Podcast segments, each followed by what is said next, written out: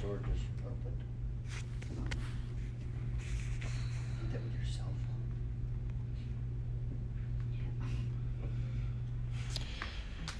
phone? All right, so I'm going to read Romans here. Uh, 15, mm, like 18 and 19. Uh, let's start at 17. Um, no, let's start at 15. 15 through 19. But on some points I have written to you very boldly by way of reminder because of the grace given me by God to be a minister of Jesus Christ to the Gentiles in the priestly service of the gospel of God, so that the offering of the Gentiles may be acceptable, sanctified by the Holy Spirit. In Christ Jesus, then, I have reason to be proud of my work for God. For I will not venture to speak of anything except what Christ has accomplished through me to bring the Gentiles to obedience by word and deed. Isn't that interesting? Like his work is geared towards bringing them into obedience. That's like the opposite of the modern church. Uh, to the modern church, obedience is optional. And that's not a Christian. That's not a son of God. Obedience is not optional. Then he says, by the power of signs and wonders, by the power of the Spirit of God, so that from Jerusalem and all the way around to Illyricum, I have fulfilled the ministry of the gospel of Christ. Another version says, I have preached, uh, let me see.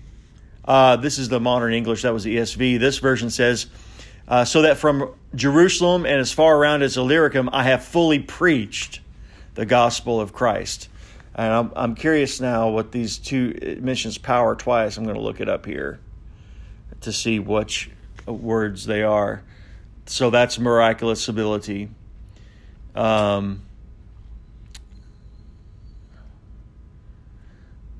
through mighty signs and wonders by the power, the miraculous ability of the Spirit of God. I have fully preached the gospel of Jesus Christ. Let me go back here. By the power of signs and wonders, modern English says.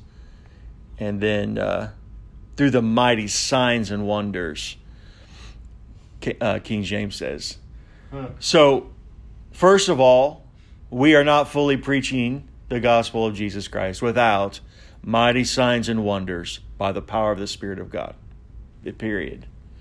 So, it, and so I always like to draw these comparisons between where, like, if we can see where we're supposed to be and where most where modern Christianity is, we can see the gap. It's easy to uh-huh. see. It's like, you know, when you when a tornado takes on a path and goes through a town, and you get up in the air, you can see the path. Yeah. You can see where the destruction lies. And when we take that kind of a higher view, we can see where the destruction has lied in the church, right? Concerning the power of God. So, um, so here, there is a great conflict in so many people regarding God's power. It's optional, just like obedience. Right. But Paul says that I fully preached with signs, wonders, and miracles. Okay?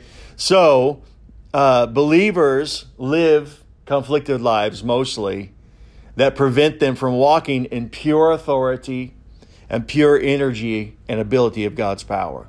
They feel conflicted because conflict has been put in their soul and in their mind concerning what's right regarding God's power, regarding signs and wonders, regarding the authority of Jesus Christ. There's a conflict there, right?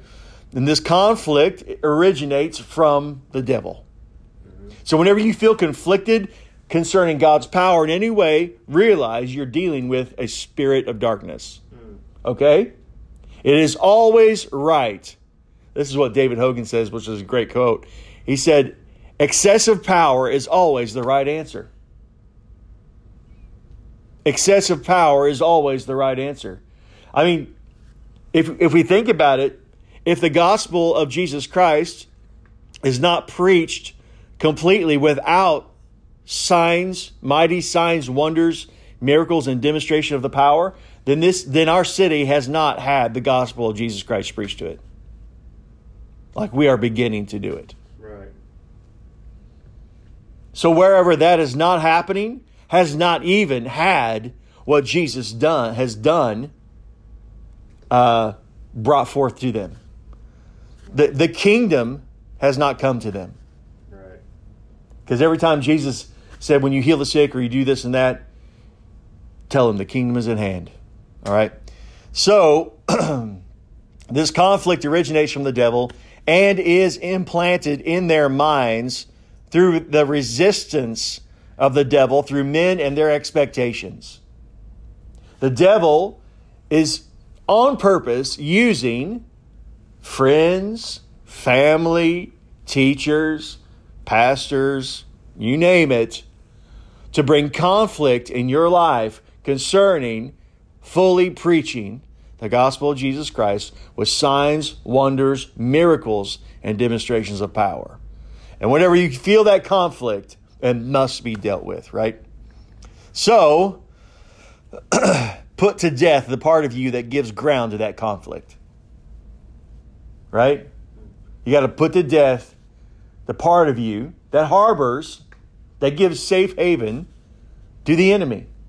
What do they call that when you give quarter to the enemy? That's like the old way of saying it. You give aid. There's a. It's actually a, a federal offense. You give when you a priest can do that. when you aid and abet.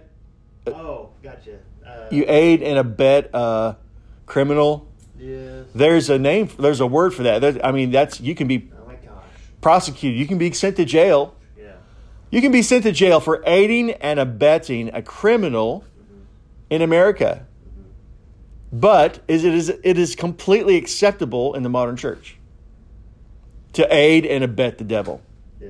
to aid and abet his his version of the gospel, to aid and abet the conflict that is planted by the enemy on purpose to prevent you from representing Jesus correctly, from p- preventing us, me, from representing Jesus correctly and preaching the gospel, which includes mighty signs and wonders and the demonstration of God's power. Okay? So the only way to get rid of this is to put to death the part of you that aids and abets the criminal. That's that's sick. There's a sickness. there's a there's a sin. There's a there's a there's a nature problem when there's a part of us that agrees with the criminal, right? Isn't that true? Yeah. Yeah, all right.